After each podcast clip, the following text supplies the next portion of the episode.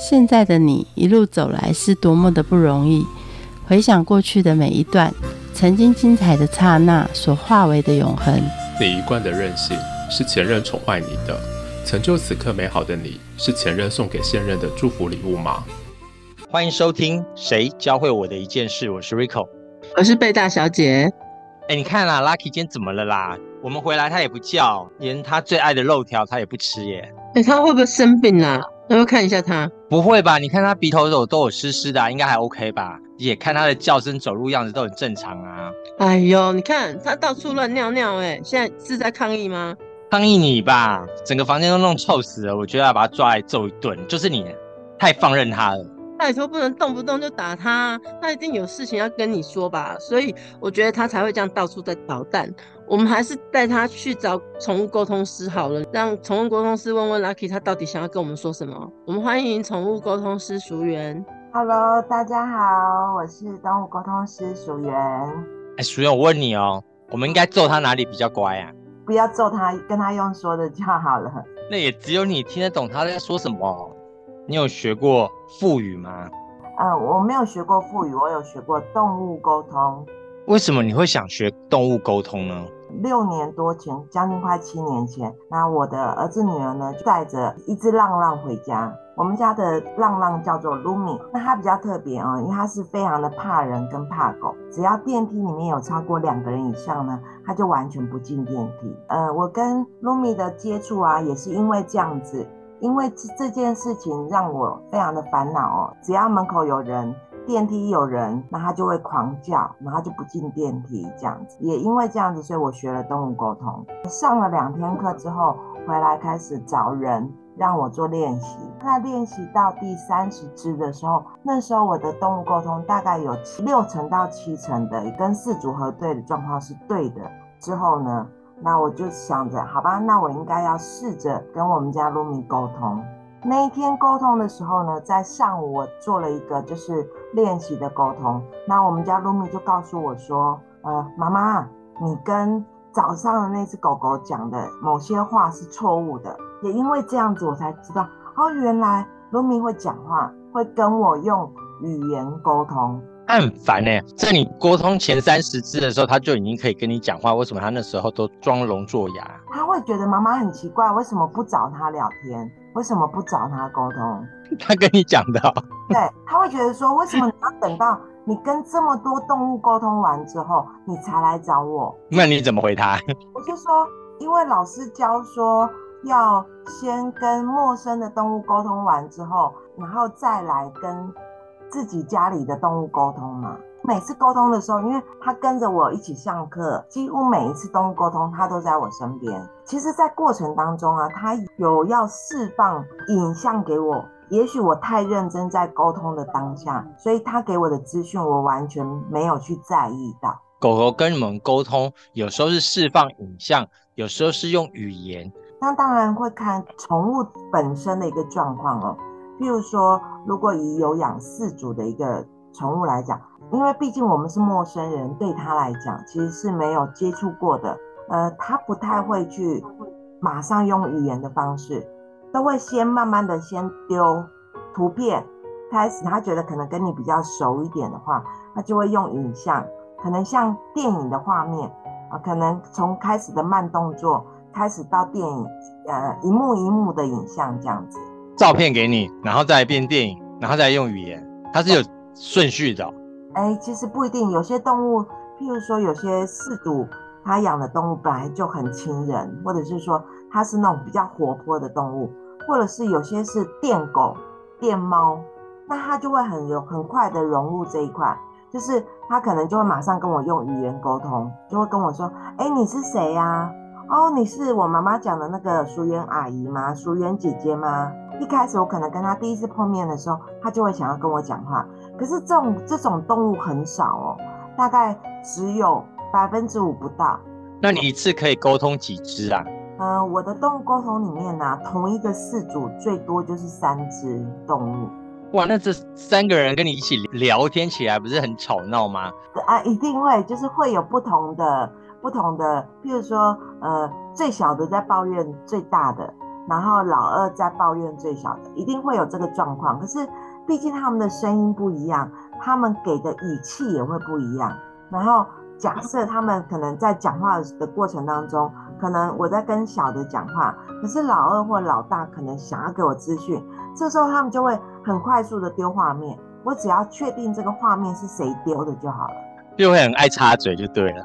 会哦，嗯，就我这样沟通下来的经验，其实原则上最小的那一只会是最爱插嘴的，因为他们可以用叫声来讲话，也可以丢画面传递一些讯息。不是吠叫，他他们讲的也是人讲的话哦。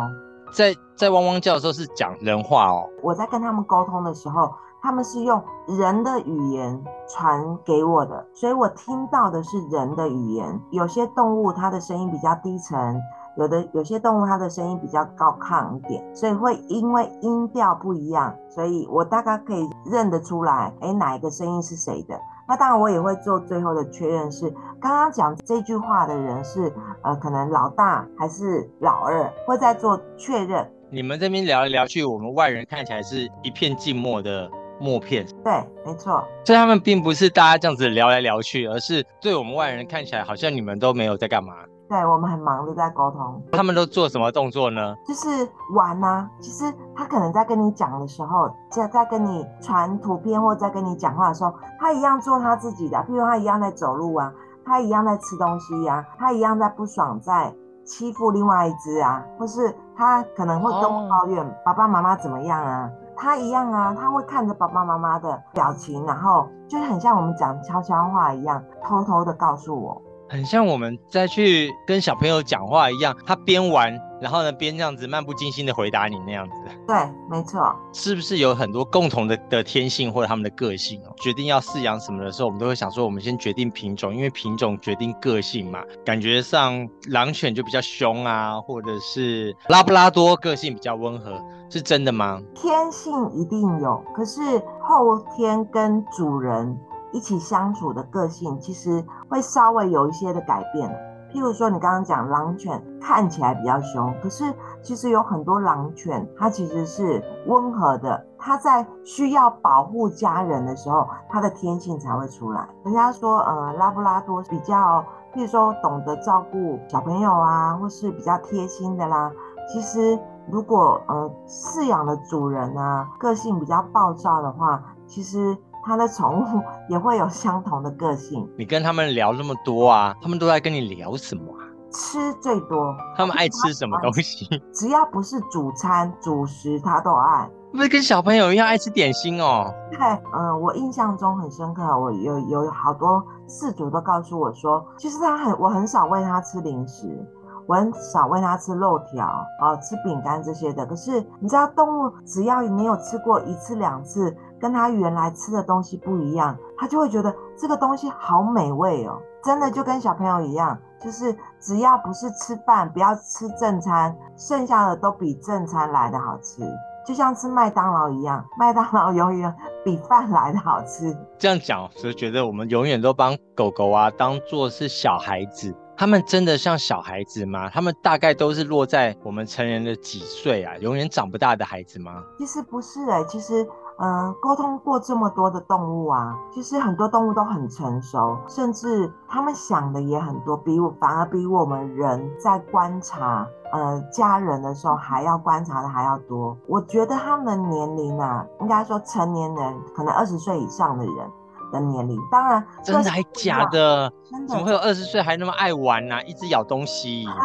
这个咬东西这件事情呢，我觉得呃，它是不对的状况。即使说事主他不喜欢，就应该要马上制止。他要让动物知道什么事情是对的，什么事情是错的。如果不喜欢的事情，他应该要。立马用口气、语气的声调来告诉他这件事情是错误的。爱玩就是他们天性，你怎么可以制止他的天性呢？是他有很多的东西可以玩啊，不一定要玩电线，因为那个也危险。在他们的认知的情况之下，他们知道把它看成是他的爸爸妈妈，还是家人，还是同居者呢？假设家里面成员很多，动物会知道哪一个是爸爸，哪一个是妈妈，哪一个是姐姐。然后哪一个是谁？动物它自己内心里面会去分可能谁是它的玩伴，谁是主要负责食物给它的，谁是玩它的，谁是它可以玩的。所以难怪有些的动物认为自己像个人一样，哎，它反而是亲人而不亲其他的同种类的动物。应该认为它的爸爸妈妈是生它的狗狗吧，或者生它的猫猫吧。其实啊，我们来讲，在过去的经验啊，有过那种可能领养回来的动物，那可能隔了可能半年、一年之后，再跟它原生的妈妈、母亲，就是生它的妈妈见面，其实。动物也会知道这件事情，这个是它的生它的家人，或是它的兄弟姐妹，它也会知道。只是它现在的环境照顾它的，负责给它吃的，它可能在我们人类这一块，它会更亲。它知道生它的是谁，它的呃兄弟姐妹有谁，天性会知道了。碍于就是他还是要吃，还是要住，还是要玩嘛，所以他就会知道。他会有一个区分在，他会不会觉得我有自己的梦想啊？所以呢，我是侠猫，我要有我的梦想，所以我要离开这个家，这个家不适合我，他们太糟糕了。不太会有这样的一个状况了，可是会有那种，就是可能他在过去是浪浪，来到这个新的环境之后，他不太能够适应，他不太，他觉得他不太自由，所以他想要出去，这个会有想要有更好的环境。大多数都是饲主希望他给浪浪，呃，可能给他家宠物的窝是大一点的，然后配备好一点的，躺起来舒服一点的，会有人认为好的，不见得他们认为好嘛？你有没有听到他们在靠腰的？譬如说吃东西呀，为什么妈妈不给我吃这个？为什么妈妈要出去玩？呃，像譬如说狗狗好了，因为现在大多数就是我们可能带动物出去，是不是要牵绳？很多动物，它希望它出去之后它是可以，尤其是过去是浪浪的，它希望它可以能够不要受到拘束，就是不要有牵绳，然后它可以到处跑的，会有这个状况。可是，哎，你们 Lumi 有跟你反映过这件事吗？啊，有哦。他怎么说？为什么你不让我去到处跑？他想要跑远一点，尤其草地比较大一点的地方，他想要往外跑。你只要绳子没有牵好，你可能稍微。没有牵，它就会跑走。可是因为它会有一些，就是可能看到狗，它会怕狗嘛，所以它会出现就是吠叫的一个状况。其实有很多人他其实是怕狗的，那也会造成人家的害怕，所以我们就必须要牵着。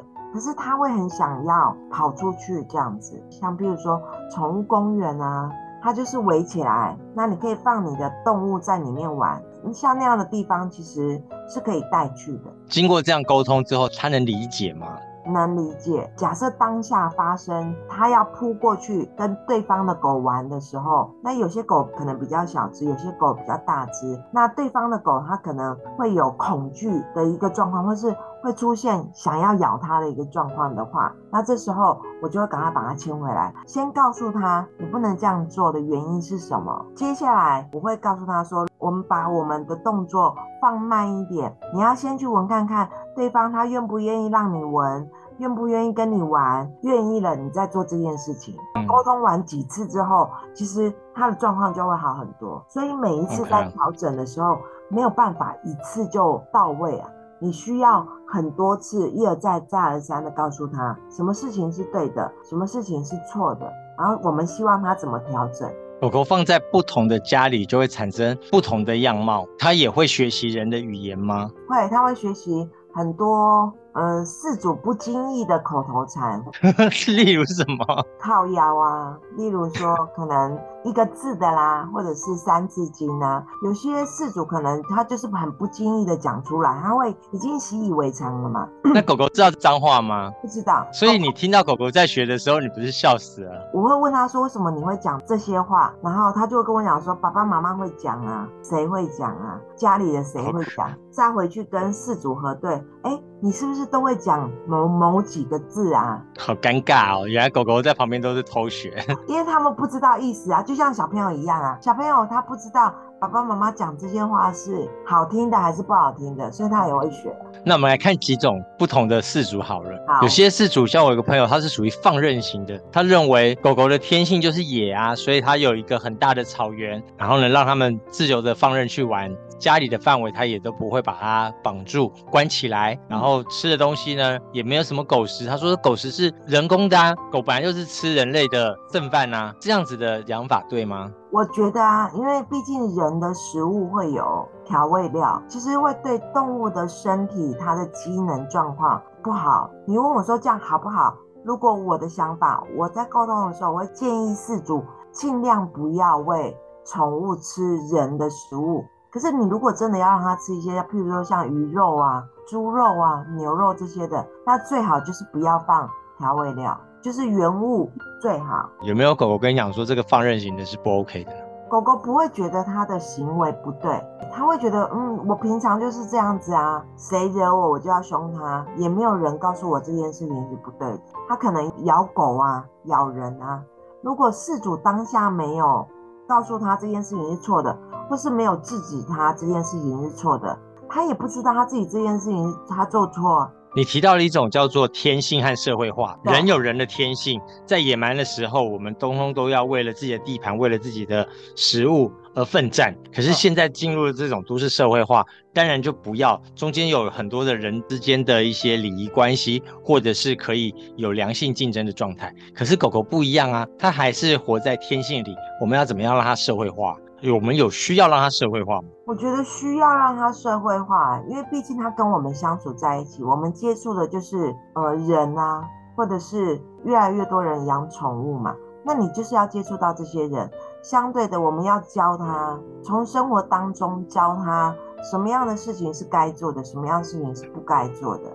以前的狗狗没有红绿灯，现在狗狗都要学习红绿灯怎么看，对不对？其实有很多狗，你说它色盲，可是它大概会知道，它会看人的动作。譬如说你在过马路的时候，有时候甚至连流流浪狗你都会看得到是，等红灯的时候，它会爬在旁边乖乖的等，等到人开始走的时候，它就会跟着走在旁边。你在沟通的时候有没有很多的宠物是被宠坏的啊？有啊，譬如说呃无缘无故发脾气啊，譬如说想要吃什么零食，它就一定要吃得到啊，它。遇到比较凶一点的，可能遇到来家里的的人，它也会想要咬它，甚至会想要咬主人啊，都会啊。这些住在比佛利山庄的狗狗，我们要怎么样教它？需要花比较长的时间。最好的方式是在它做错事情的当下，我们可以用语调，可以用口气，哦，那当然，甚至你可以用一点点的小处罚。来告诉他说这件事情是错误的，该处罚的是那一个事主吧。有时候狗仗人势啊，或恃宠而骄，其实该打的都是那个事主，不是吗？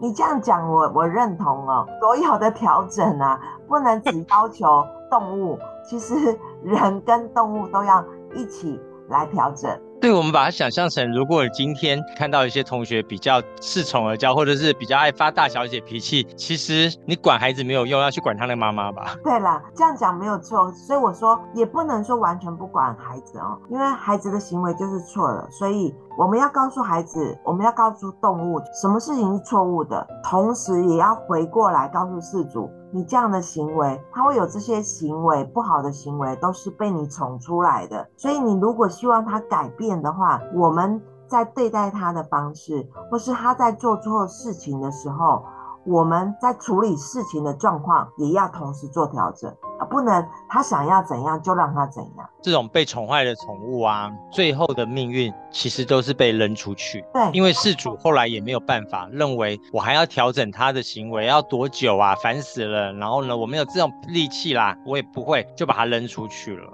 很多，嗯，甚至包含就是动物还很年轻，然后就被丢出去。这个跟一些爱妈、爱爸们就是有发现。讲实在话，嗯、我后来发现，就是被爱爸爱妈教带回去的动物，如果爱爸爱妈他愿意从头开始教，其实动物的行为是可以改变的。要多久啊？哦，要很久哦。你要看动物的一个状况，可爱妈这样的状况，就重新带着这只动物哦，那是一只猫，这样重新带着它去调整它的行为，两年多，你知道猫咬人很痛，它的牙齿很尖。当然狗也是啊，哦，大概有两年多的时间，超过两年半吧，它开始不会去无缘无故去乱咬人。真的，你要忍被它咬两年呢？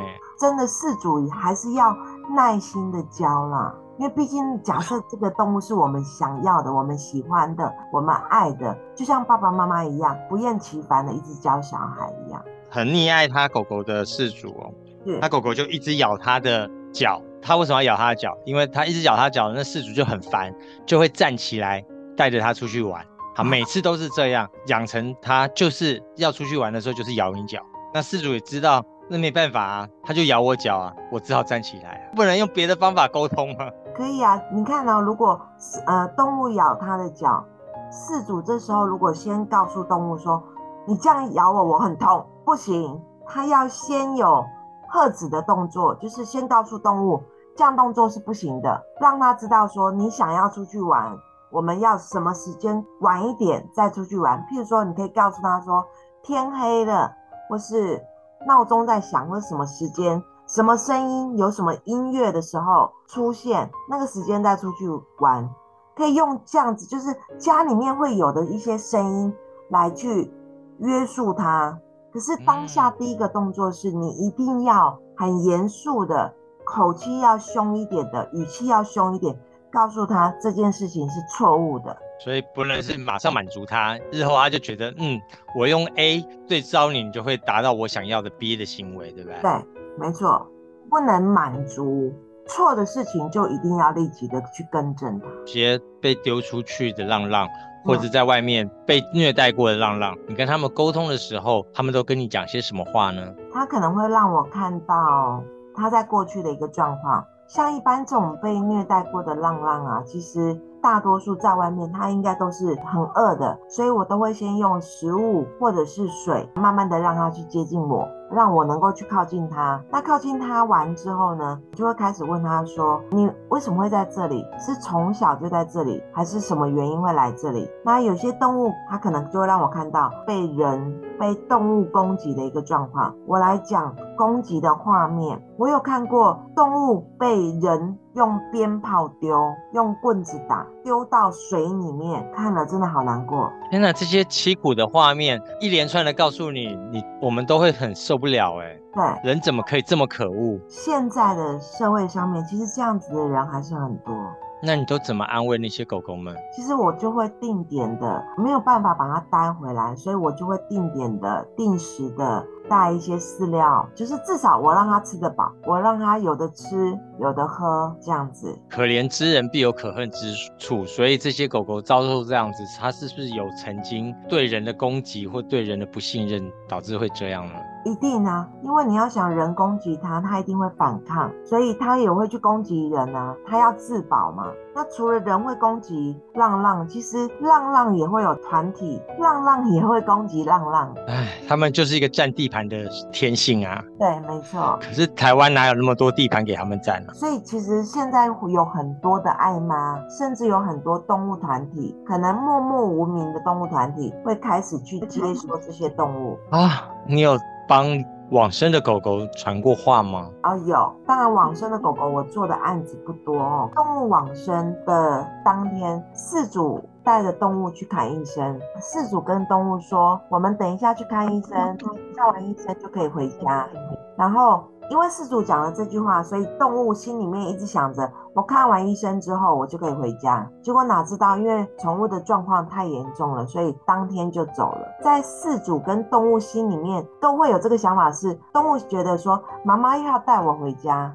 可是我就走了，我回不了家。事主一直想着我要带我家动物回来，可是他走了，就两边都充满了遗憾。对，那因为这样子，所以事主找上我，他有很多话想对他们家的狗狗说。狗狗也告诉我说，他想要跟妈妈回家。我就把当下的一个状况，他在医院的状况，那妈妈想要告诉他的一些状况，让双方都了解。每个人都有跟动物沟通的能力吗？还是是因为你有特殊的体质，所以才能够跟这些狗狗们沟通？每个人都有可以跟动物沟通的能力。年纪越小，心或者是事情没有那么多的时候，其实你越容易让自己的心静下来，然后越能够让他去感受到动物想要跟你表达的意思是什么，或者是你想要传给动物的一些资讯。大家可以试着练习，先让自己的心静下来。你可以开始用语言，甚至用画面，譬如说你想要带他出去玩，那你就想象着你开着车，窗户打开，然后你家的狗狗在副驾驶座，然后它看着外面的画面。如果你用心一点，动物它是可以感受得到的。好神奇哦！你觉得我们应该怎么样正确饲养宠物，以及怎么样的正确跟它沟通呢？动物啊，如果做对的时候啊，其实我们一定要懂得给它赞美，因为你看哦，譬如说哈。很多妈妈或是很多饲主，他可能会觉得这个本来就是应该的。其实就像小朋友一样啊，我们多赞美他，他就会觉得自己也很棒，他就会愿意去做调整。慢慢的，他就会越来越好。所以懂得赞美这件事，多赞美动物这件事情是非常重要的。这是第一个。第二个部分是很多动物啊，它其实它做错事情，我们也要懂得告诉他这件事情是错误的。你要让他知道。对或错，那做错事情的时候，除了告诉他这件事情不可以这么做之外，那你也要告诉他，他应该要怎么调整，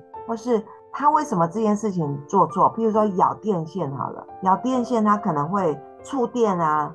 然后或者是家里就没有办法有电啊，这些状况，那你可以用语言告诉他，其实动物都听得懂。跟宠物沟通这么久，有没有改变你跟家人的相处方式？以前呢，我跟家人的方式其实比较多是用命令式的，就是譬如说我希望呃小孩子做什么事情，那我就会跟我的儿子讲说，弟弟你去做什么？快去做功课啦，快去睡觉啦。其实沟通完这么久，这么多的动物之后，其实我觉得动物就像。家人一样，我们都会赞美我们的宠物。其实我们也应该要多去赞美我们的家人。会做这样的改变，最主要是因为说看到太多的事主宠物的立场，他可觉得说，为什么妈妈要对爸爸这么凶？为什么爸爸对妈妈的讲话口气这么严格、这么凶，态度这么不好？也因为这样子啦，我发现。我好像做了很多跟其他四组相同的事情，就是越亲近的人，其实我越不耐烦。你懂我啊，就是我们就用比较简单的方式沟通，不用那么麻烦了嘛。